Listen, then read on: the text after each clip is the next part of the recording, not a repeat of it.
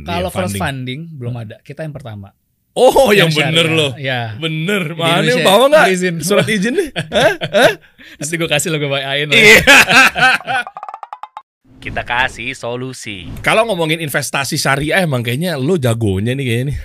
Aduh. Kevin. Yo, Gimana, thank you, bro? thank you. Alhamdulillah. Sehat ya? Alhamdulillah sehat. Lo gimana bro? Sehat bro. Alhamdulillah. Ini emang dia ini eh, bisa dibilang apa ya? Eh eh, pelopor crowdfunding syariah nih bisa dibilang. Yang bener syariah ya insya Allah ya. Insya Allah, insya Allah. Soalnya banyak memang kalau kita lihat di luaran-luaran sana yang eh, apa ya? Kita ngomongnya crowdfunding, makin kerucutnya lagi. eh, sepertinya udah ada belum ya yang bener-bener syariah, syari gitu ya? Mungkin ada ya. Mungkin ada dan gue yakin pasti banyak yang ada. Tapi kebetulan ya alhamdulillah Allah Taala izinin pada kita Syafiq sebagai yang berizin aja pertama di Indonesia. Hmm. Ya gitu. itu yang bener-bener jelas izin Ada OJK izinnya, dan OJK. lain-lainnya gitu ya. Iya, iya. iya. Pertamanya lu ya. Iya, Nah, Allah. sementara gue penasaran nih gini, gue pengen bahas bagaimana cara orang berinvestasi. Kalau zaman sekarang kan punya duit satu juta, takutnya disimpan dalam eh, ATM kekuras, Iya, iya, ya iya. kan? Disimpan bawa bantal akan mengalami depresi nilai mata uang turun. Iya, iya. Kayak misalnya zaman zaman dulu kita satu juta udah bisa dapat apa, sekarang satu juta udah nggak bisa dapat apa-apa. Betul, betul. Iya kan, betul. Mm, dalam artian serius ya. Maksudnya buat dibeliin apa ya udah nurun nilai mata uangnya Betul, betul, betul. gitu, depresi tadi. Nah, maksudnya eh, banyak orang yang berpikir bahwa di zaman sekarang punya duit segini kira-kira buat investasi di mana ya bisa nggak ya? Iya, iya. Daripada gua harus franchise yang 130 juta, betul, betul. 80 juta apa segala macem. Iya, iya, iya. Nah, ditambah lagi kalau orang mau mulai usaha atau bahkan bukan mulai ya, dua tahun tiga tahun berjalan pengen disuntikan dana. Nah, lu kan ngerti begini-beginian nih. Gimana cara dapat investor? Iya, iya, Gimana cara biar bisnis kita tuh scale up? Nah, gimana tuh bro? Awal mulanya kepikiran lu bangkir kan? Hmm, hmm. Lu pelaku pelaku riba. Iya kan? Iya, Dulu iya. di bank lu berarti apa nih? Eh, jabatannya? Gue dulu terakhir eh, commercial relationship manager. Itu Uh. apa itu? Jadi itu ngurus kredit sampai 500 miliar, Bro. Gue ngasih-ngasihin. Lu kasih-kasih. Perusahaan itu. Berarti yang bukan bukan yang itu ya, bukan syariah ya, bank konvensional betul bank konvensional. OD konvensional ngasih kredit 500 miliar. Ya, dan itu bagian pendapatan bank terbesar kan di kredit kan kalau Oh iya, jelas. tahu kan ya. Iya, Eh. betul itu. Lu itu ya, berarti udah dua digit, bahkan depannya dua kali gaji lu ya. Ya, udah. Akhirnya lu berpikir cabut, ngaji, nerima hidayah, itu Iya. berat dong.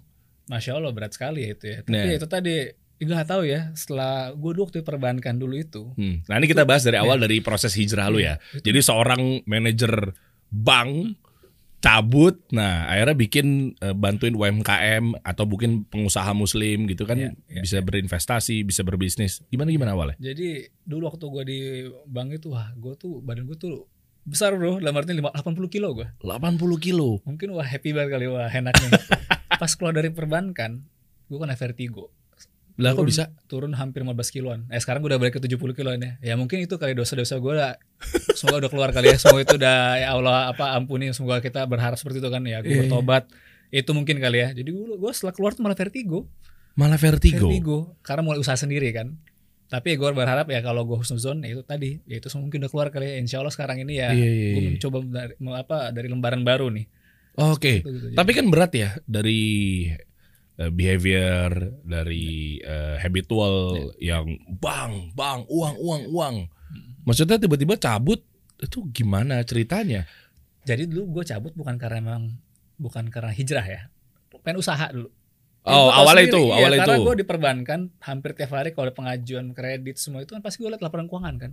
Iya. masya Allah nih perusahaan ini untungnya omsetnya bisa miliar-miliaran terus dalam satu bulan gitu kan. Gimana nggak pengen juga kan Iya, iya. Wah ini seru nih seru nih akhirnya gue keluar cabut bareng teman gue Tapi kan gaji lu udah gede. ya tapi kayak itu lebih menarik lagi kan bro Oh, iya, iya, kalau iya, iya. kayak menarik nih ya akhirnya gue keluar gitu gue coba berusaha bareng teman gue partneran Oke. Tapi- Ini ini belum jadi Syafiq belum nih? belum belum jadi Syafiq gitu dan Oke. itu gue gue belum hijrah Oke. gue pokoknya bukan keluar bukan karena riba bukan karena pengen usaha Karena gitu pengen kan. usaha. Oke. tapi ternyata partneran sama temen baik gue yang di bank juga bareng-bareng ya tetapnya pekong juga pecah kongsi juga ya karena Iya, kenapa? hal, itulah ya karena partner nggak mudah juga kan ya Ah, akhirnya gue keluar gue vertigo macam-macam akhirnya gue pulang tuh gue waktu itu gue nggak di Jakarta Ke? gue di Batam gue Emang asli Batam? enggak karena gue penempatan gue terakhir paling lama gue di perbankan gue di Batam alhasil gue bukan naik keluar bukan pindah ke Jakarta gue tetap di Batam karena ya gue punya rekanan baik di Batam kan networking gue Oh kan iya. jadi gue usaha di sana gitu bareng Usaha apa? Handphone.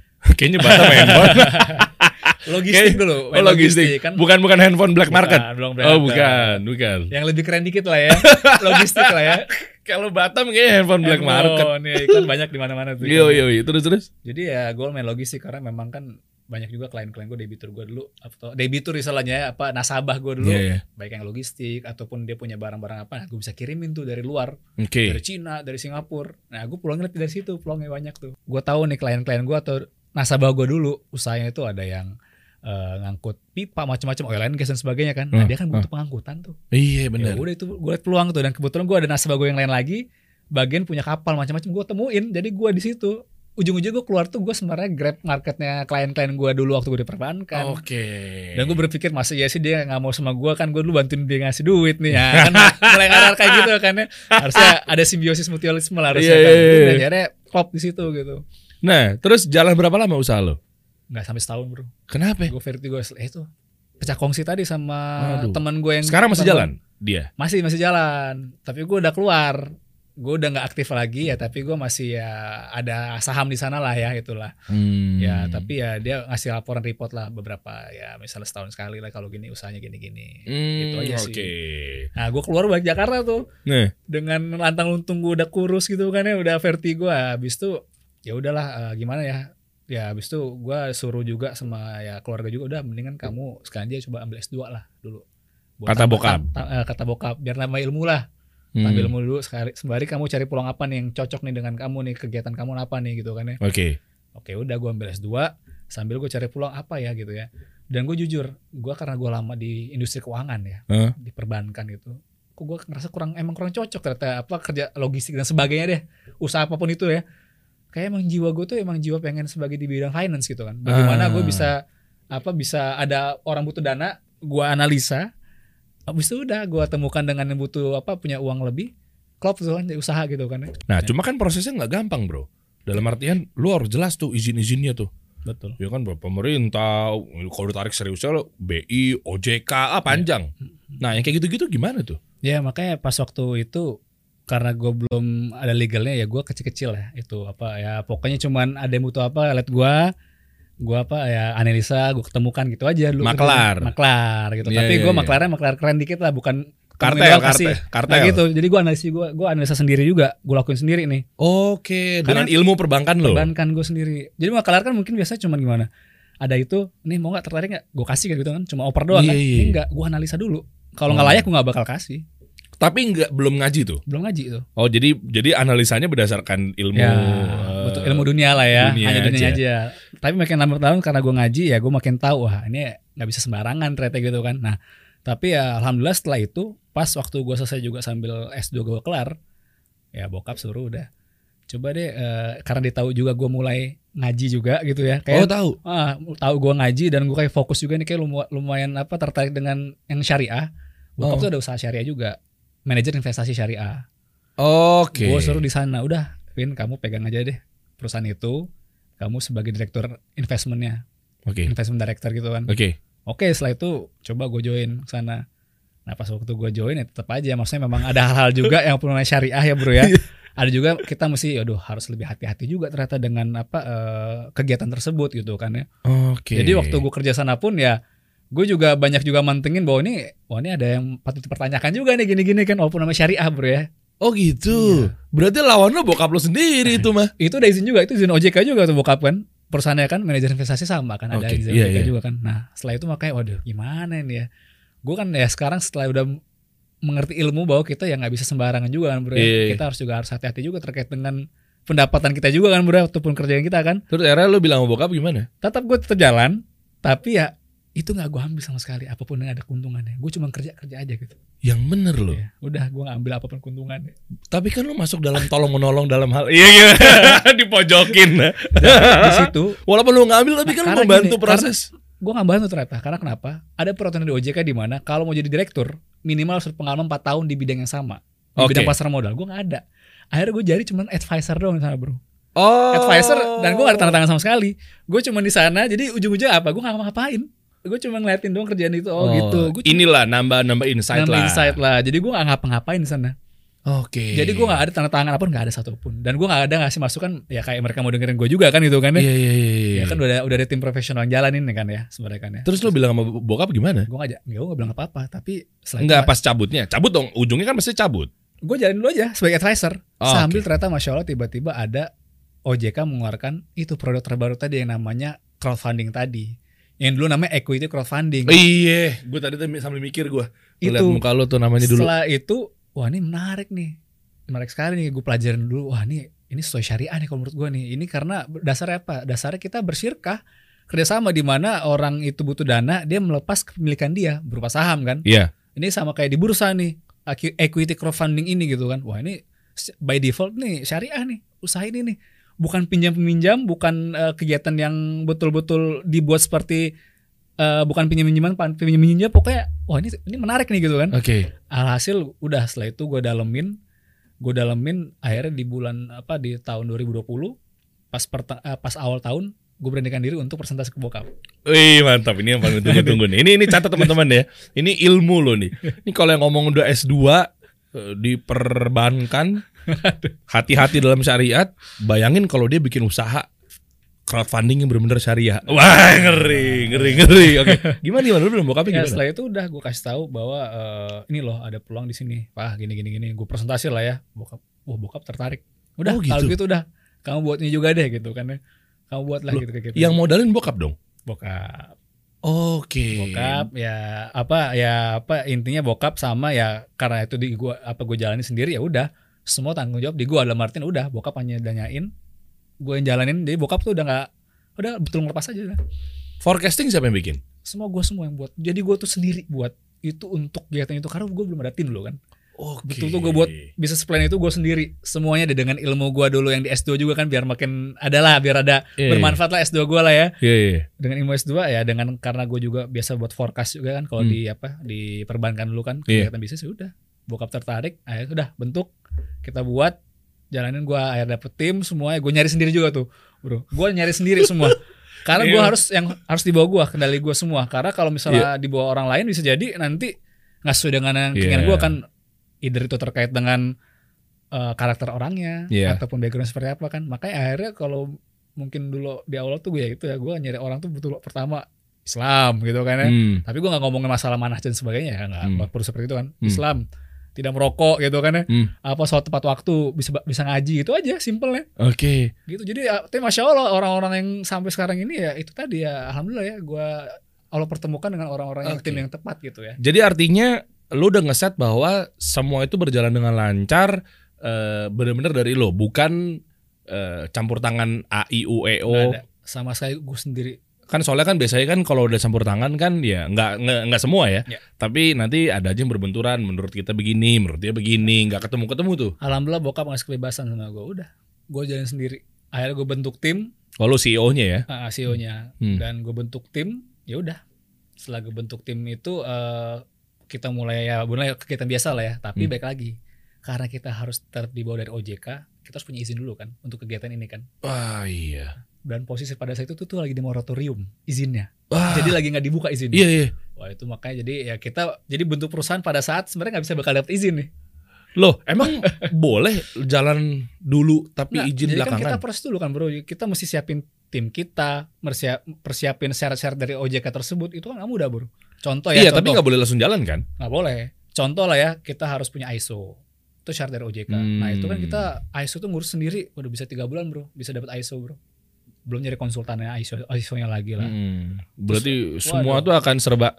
Du, du, du, du, du. Aduh ya itu dia karena memang makanya OJK kan syaratin kan ada nanti mungkin baca di apa peraturan OJK-nya minimal yang mau ngajuin punya modal di store berapa ada tuh Emang iya? ada nggak bisa di bawah segitu angkanya Berapa berapa? dua setengah m minimal Dua setengah m. ya jadi itu minimal Berarti duit lu segitu pada saat itu ya? Iya. Dua setengah m itu minimal. harus harus minimal Apa alasannya? Nggak, gue seawam mungkin nih biar teman-teman juga lah karena paham. kan kegiatan ini kan nggak cepet apalagi ngurusin izin bro ya itu nggak Hmm. cepet tambah lagi kan ini kan fintech ya fintech berhubungan dengan teknologi teknologi kan pasti nggak murah juga kan Oh bukan, I mean dua setengah m itu bentuk deposit yang bukan deposit sih ya. Artinya ada uang yang memang ditahan apa memang dua setengah m itu udah bisa diputar buat modal lagi? bisa diputar tapi oh bisa jadi capex, bisa jadi capex. ditunjukkan betul jadi capex tapi tunjukkan bahwa betul lah punya dua- punya dua setengah m Oh. ya jangan cuma ngomong dua setengah m aja nggak boleh Nggak, gue pikir eh, peraturannya ini gue awam ya. Gue pikir dari OJK tuh dua setengah m yang memang eh, kita save untuk nantinya kalau ada apa-apa bisa buat spend ini itu ini itu enggak. enggak. Tapi kalau dua setengah m dihabisin pun jadi capex semua Nah, tanpa oh silakan. selama Oh, oke. sanggup ya Ya iya iya. Tapi iya. baik juga pengalaman Dia nggak ngatur opex kita dong. betul tapi baik juga pengalaman karena izinnya lama keluar habis semua kan dia Oh OPEX kan iya. ujung-ujung udah Belum- belum belum bayar. izin udah Iya. udah bubar Belum lu bayar brand ambassador kan? nah itu dia tuh. Untung gak dolar tuh baru. Untung misalnya lu, lu makanya harus pinter-pinter cari brand ambassador yang memang dekat sama pengusaha muslim, UMKM iya. sehingga harganya juga sahabat gitu ya. Jadi kayak ada niat bantuin juga gitu. Oke, eh, kita mulai masuk ke sini deh. Misalnya sebenarnya bagaimana sih cara berinvestasi? Dalam artian banyak orang yang gini, lo kan nggak jauh-jauh dari perbankan. Ya. Artinya banyak orang yang eh, pengen cuma mulai usaha atau minimal nitipin dulu duitnya berupa saham ya gitu-gitulah Ya, kurang ya. lebih. Eh, terus eh, caranya bagaimana tuh mereka-mereka? Maksudnya dari sudut pandang yang memang lu lama di dunia keuangan lah ya. Ya, ya. kayak modal kecil dulu apa segala macam sehingga nantinya bisa mendapatkan eh, apa namanya efek bola salju Ya, apa segala ya, macam itu gimana sih bro? Jadi kalau gue dulu, pertama gue di perbankan karena gue di bidang kredit, gue gak mikirin namanya investor bro. Hmm. Duit udah ada aja kan. Pokoknya gue ngasih duit, gue kasih ke orang ini usaha misalnya 100 miliar. Hmm. Gue mikirin dari mana duitnya kan, bank udah ada duitnya kan. Gue tinggal Oh, nyarin aja kan. Oke. Jadi tapi dari sana itu kan kalau bank itu punya duit kan karena apa sih? Karena si nasabah itu kan dia nyimpen duit sana kan. Iya, diputar. Deposito atau apa pun diputar sama kita yang kita kasih ini duitnya kan. Sebenarnya kayak gitu kan sebenarnya. Iya, Nah, iya. Kalau sekarang ini lebih seru lagi kita mikirin semuanya kan. Selain kita Wah. ngasih duit, kita pun harus nyari nyari duitnya juga nih dari siapa biar tertarik kan ya. Nah, Hmm. oke lah pertama kita ngomongin sisi investor nih. Hmm. Kalau gue saranin kalau pada investor tersebut ya intinya bagaimana kita harus eh, bisa meyakinkan investor tersebut kan ya. Hmm. Ini usahanya bagus nih. Oke. Itu dulu deh. Nah itu apa sih dasarnya? Harus punya data kan. Hmm. Nah itu tadi kita harus bisa memberi menyajikan data yang betul-betul mudah dipahami oleh investor tersebut dan juga ya pasti kita nggak bisa bohong lah ya kita butuh namanya ya tadi keuntungan kan. Hmm. Ini usahanya ini visible nggak sih? Iya. Gitu aja kan. Syariah syariah iya, tapi nggak visible ya nggak bisa juga kan bro. Oke. Ya kan itu itu harus pikirin juga tuh sisi investor tersebut gitu. Jadi memang kita harus menyajikan data kepada investor agar tertarik. Tadi data itu harus betul-betul komplit. Hmm. Dan itu edukasi juga kan bro. Jangan sampai kita ngasih data seadanya, investor chip in gitu kan, tiba-tiba usahanya jelek ngomong-ngomong sama kita gitu kan ya. Oh, Loh, iya. kita kasih. Nah kita harus edukasi ke mereka juga. Nah, kalau ngomongin edukasi, eh, kalau yang masih berpikir gini gimana? Berarti ada ruginya ya.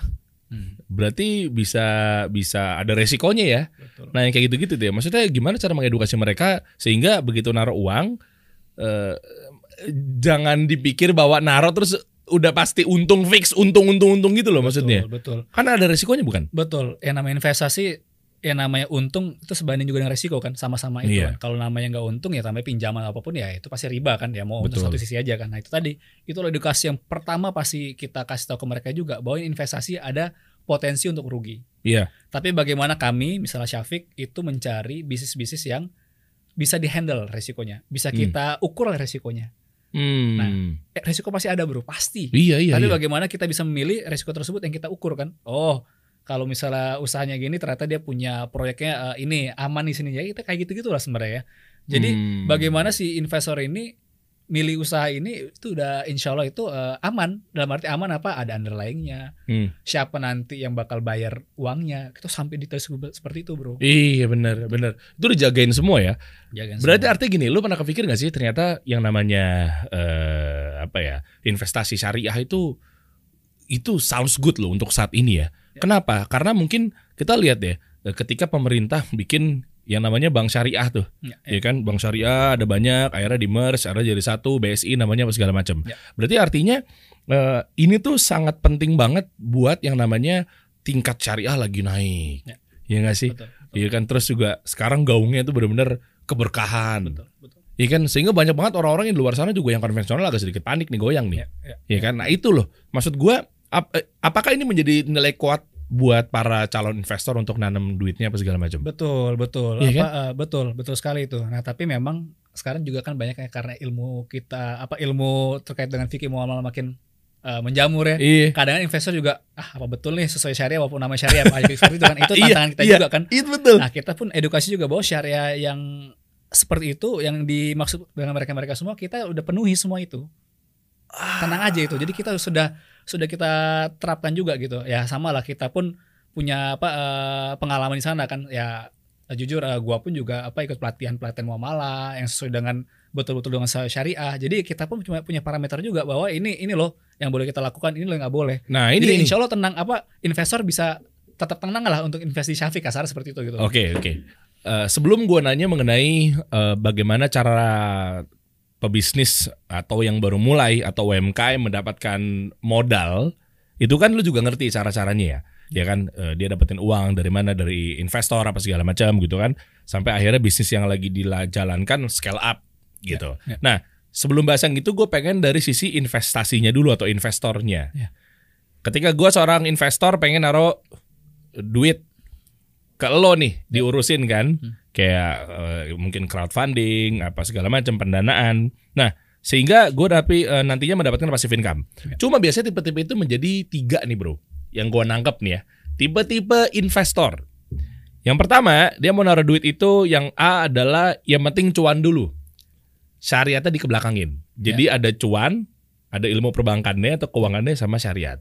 Yang pertama tuh deh gas aja deh. Yang penting gue taruh terserah deh banyak kan tuh kan yang namanya urun dana urun dana yang di luaran sana kan banyak. Hmm. oke? Yang kedua ada yang tipenya yang penting syariat. Oke? Ya. tapi cuan ya ntar deh. Dia juga pengen cuan tapi ternyata orang di balik lembaga atau perusahaan itu yang naruhin uang itu tapi tumpul meng- menganalisis ilmu-ilmu tentang keuangan, Ya. strateginya, bisnis apa segala macam. Tipe yang ketiga sih yang sebenarnya yang kita cari, Ya. ya kan? Nggak tahu deh, gue masuk ke yang ketiga ya.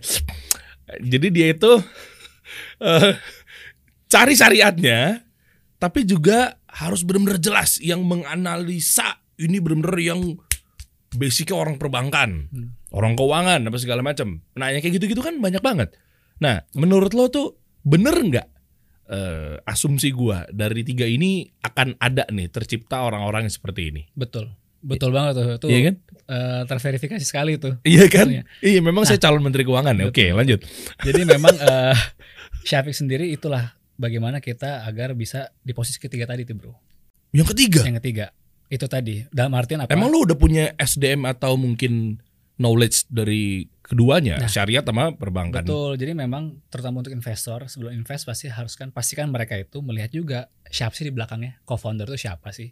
Oke. Itu penting loh. Oke. artian kenapa? Siapa sih orang di belakangnya kan? Baik juga mungkin orang eh, crowdfunding, dia buat crowdfunding tapi ternyata pas kita lihat backgroundnya nggak ada hubungan nggak pernah pengalaman di perbankan dan sebagainya gitu kan. Ini kalau ngomongin sisi bisnisnya ya. Iya, iya, iya, iya. Syariah pun ya ternyata dia nggak sesuai dengan syariah, nggak ada pengalaman juga gitu kan. ya. Oh, Nah, banyak. Nah, itu dia, itu harus hati-hati dalam artian eh kita sepakat dalam artian kalau syariah kita sepakat ya. Itu Hmm. harus penting.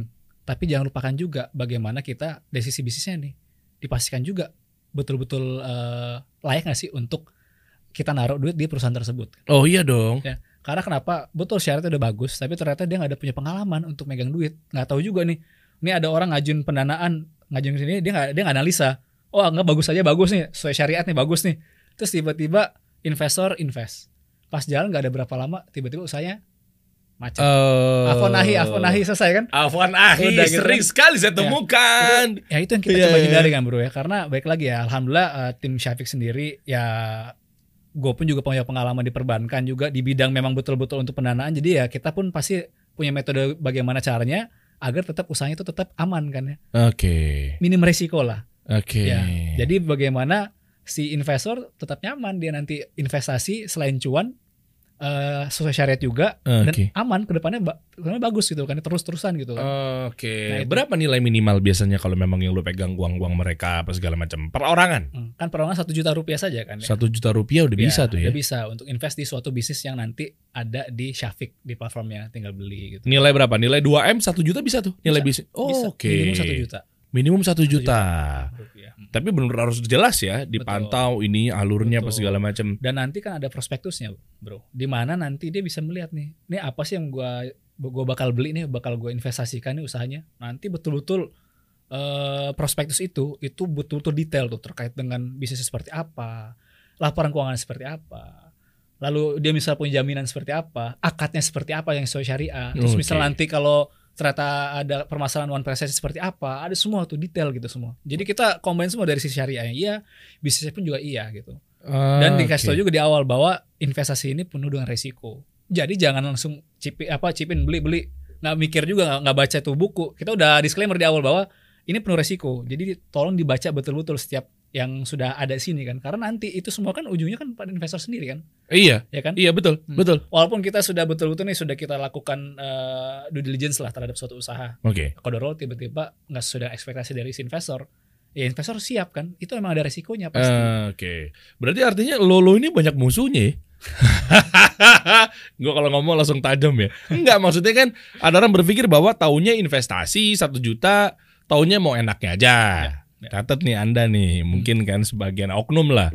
Kayak gitu kan mikirnya. Sementara investasi itu pasti ada resikonya. Betul. Umumnya kan begitu. Betul. Walaupun semua qadarullah. Ya. Oke. Nah, kayak gitu-gitu kan muncul pertanyaan nih ke lu ya. Lu bikin Syafiq eh, ada yang eh, bener nggak nih begini, bener nggak nih begitu gitu kan. Betul. Kalau ntar rugi ditanggungnya siapa yang nanggung? Nah, begitu-begitu tuh. Ya. Itu gimana tuh cara ngadepin Ya, gitu? itu PR kita ya bro. Karena kebetulan securities crowdfunding ini baru ya. Dalam artian belum mature lah ya dibanding Untuk secara keseluruhan. nah, dibanding pinjol mungkin ya pinjaman online gitu walaupun yang Oke. nama syariah pun itu belum mature lah. Jadi edukasi itu sangat sangat eh, penting di sini. Memang kita itu PR kita lah. Kita edukasi tiap hari edukasi edukasi edukasi bagaimana terkait dengan bisnis ini seperti apa gitu. Iya. yang kedua juga ya tadi kita makanya kita buat se eh, sedetail mungkin namun tetap mudah juga untuk dibaca prospektus tadi karena itu nyawanya terkait usaha ini kan bagaimana investor itu baca dari sini jadi mohon sekali untuk para investor untuk agar membaca prospektus ini secara detail gitu Oke. karena ini baik lagi ini bisnis ada resikonya pasti ada resikonya gitu Hmm. ya baik juga pertanyaan di kolom chat gitu ya sempat dilihat di Syafiq wah ini kayak nggak ada resikonya kok nggak pernah jelasin resikonya sedangkan kemarin kita tuh udah tulis sekali tuh di FAQ kita di website Eh, ataupun di prospektus ada itu namanya resiko tuh pasti ada gitu. Semua, Pasti- semua, resiko. semua crowdfunding. ya pasti harusnya pasti ya karena itu juga peraturan OJK bahwa harus tulis resiko tersebut pasti Oke, Udah dari. OJK-nya ya. langsung. itu juga ada dan kita pun kalau nggak ada OJK pun tetap bakal kita tuliskan ya namanya juga kita bersyirka secara syariah pasti ada resiko kan Oke. kita bukan pinjaman ya bro bukan Iya, se- iya. be- be- beda dengan yang konvensional ya pinjaman ya mau nggak mau tahu nggak mau tahu pokoknya gue balik duit gue plus dengan bunganya atau dengan tambahannya kan itu kan Oh, horor dong. Iya, itu riba dan pasti juga bermacam-macam lagi kan, uh, goro dan Iya, sebagainya. Kan. iya, Kalau kita iya. kan kita jalankan sesuai dengan kita pahami, sesuai dengan referensi-referensi yang kita ambil sesuai asetis kita kan, bagaimana menjalankan syariah seperti ini seperti ini kita jalankan. Insya Allah kita jalankan seperti itu gitu. Oke, nggak gini. eh, yang udah berizin OJK, yang berlabel syariah, udah berapa dengan sistem pendanaan dan dan dan Kalau ya, funding? crowdfunding belum ada, kita yang pertama. Oh, yang, syariah. bener loh. Ya. Bener. Di Mana Indonesia, bawa nggak izin. surat izin nih? Hah? Hah? Nanti gue kasih lo gue bayain. Iya. oh iya. Tapi Lah emang kalau kan untuk- udah banyak yang gue denger di luaran sana yang berlabel syariah, masa dia nggak berizin nggak mungkin, Vin? Itu itu ya tadi pinjol tadi peer to peer tadi, pinjaman online. Kan kita bukan pinjaman online, Bro. Beda, Bro, kita, Bro. Oke. Jadi mungkin sedikit tambahan informasi. Jadi kalau yang di OJK itu yang sekarang orang pada tahu kan kebanyakan itu pinjol ya, pinjaman online. Iya. Bahasa kerennya peer to peer lending. bahasa kerennya. Itu peer-to-peer Kayaknya kalau dibilang pinjol kan takutnya kan kayaknya kan Kesannya negatif ya. Oke lah kita Iya. ganti peer to peer lending deh. Iya, oke, Nah, biar ada keren. juga- biar keren. Itu juga ada yang syariah. Nah, itu berizin ada. Ada yang berizin syariah. Dan itu kalau di Indonesia ini udah sampai seratusan, Bro. Yang berizin ya, baik konvensional maupun syariah. Hmm. Nah, itu ada dong. Itu yang peer to peer. Oke. Ya, Kita pun beda lending. divisi ya, beda di bawah pengawasan dari OJK-nya. Kalau mereka itu di bawah divisi dari eh, IKNB, eh, apa institusi eh, keuangan non bank. Nah itu peer to peer di bawah itu tuh Iya. OJK-nya. Kalau gua di bawah pasar modal.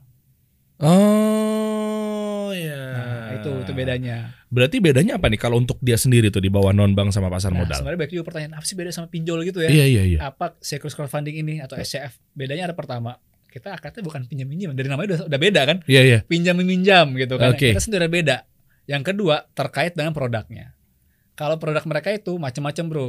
ya gue nggak terlalu dalemin ya kalau peer to peer lending itu ya karena karena apa eh, akadnya sendiri ya macam-macam ada yang akadnya eh, anjak piutang lah macam-macam lah bro Oh namanya bro. iya iya. invest financing dan sebagainya ataupun nanti akadnya ya disesuaikan lah nah kalau kita kita punya cuman ada dua pilihan produknya kalau di crowdfunding sendiri saham sama tadi suku Sukuk. itu aja Nah ini banyak yang nggak ngerti nih bedanya nih saham sukuk. Ya. Itu apa itu bedanya? Kita kasih solusi.